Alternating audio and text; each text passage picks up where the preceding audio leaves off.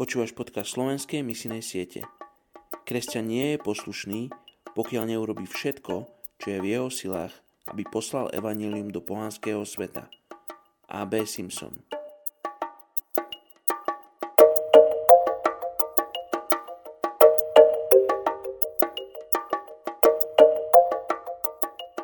Žalm 33.18 Hospodinovo oko spočíva na tých, čo sa ho boja, na tých, čo očakávajú jeho milosť.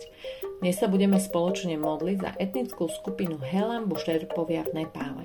V tejto krajine ich žije asi 2400. I napriek skutočnosti, že sú to budhisti, žijú v jedinom štáte, ktorý je oficiálne považovaný za hinduistický v Nepále, ktorý je uzamknutý medzi Indiou a Tibetom. Ľudia z tejto etnickej skupiny žijú na juhu krajiny. V 15. storočí sem emigrovali z Tibetu, odkiaľ utekali pred náboženským prenasledovaním, kedy ich mongolský kráľ prinútil konvertovať na jeho buddhistickú sektu.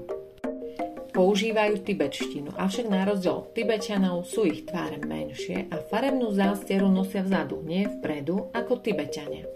Meno Šerpa znamená ľudia z východu.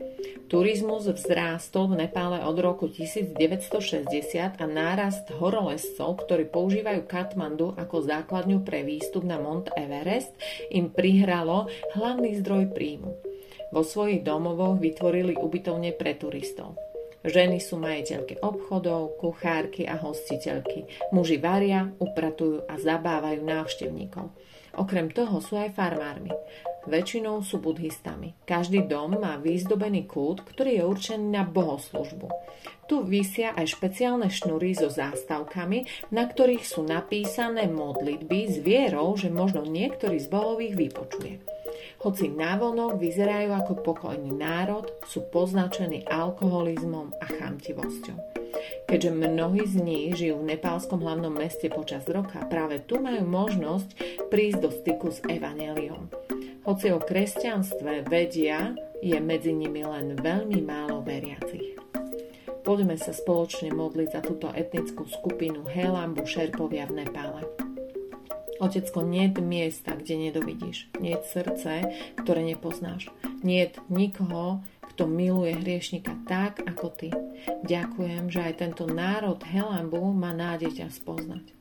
Modlím sa, aby si otvoril uši týchto ľudí, odstránil šupiny z ich očí a premenil pôdu ich srdc z tvrdej na mekú a úrodnú. Modlím sa, aby boli pripravení prijímať slovo Evanielia nielen povrchne, ale nech semiačko viery je zasadené hlboko v ich srdciach. Mocnom mene Ježiš. Amen.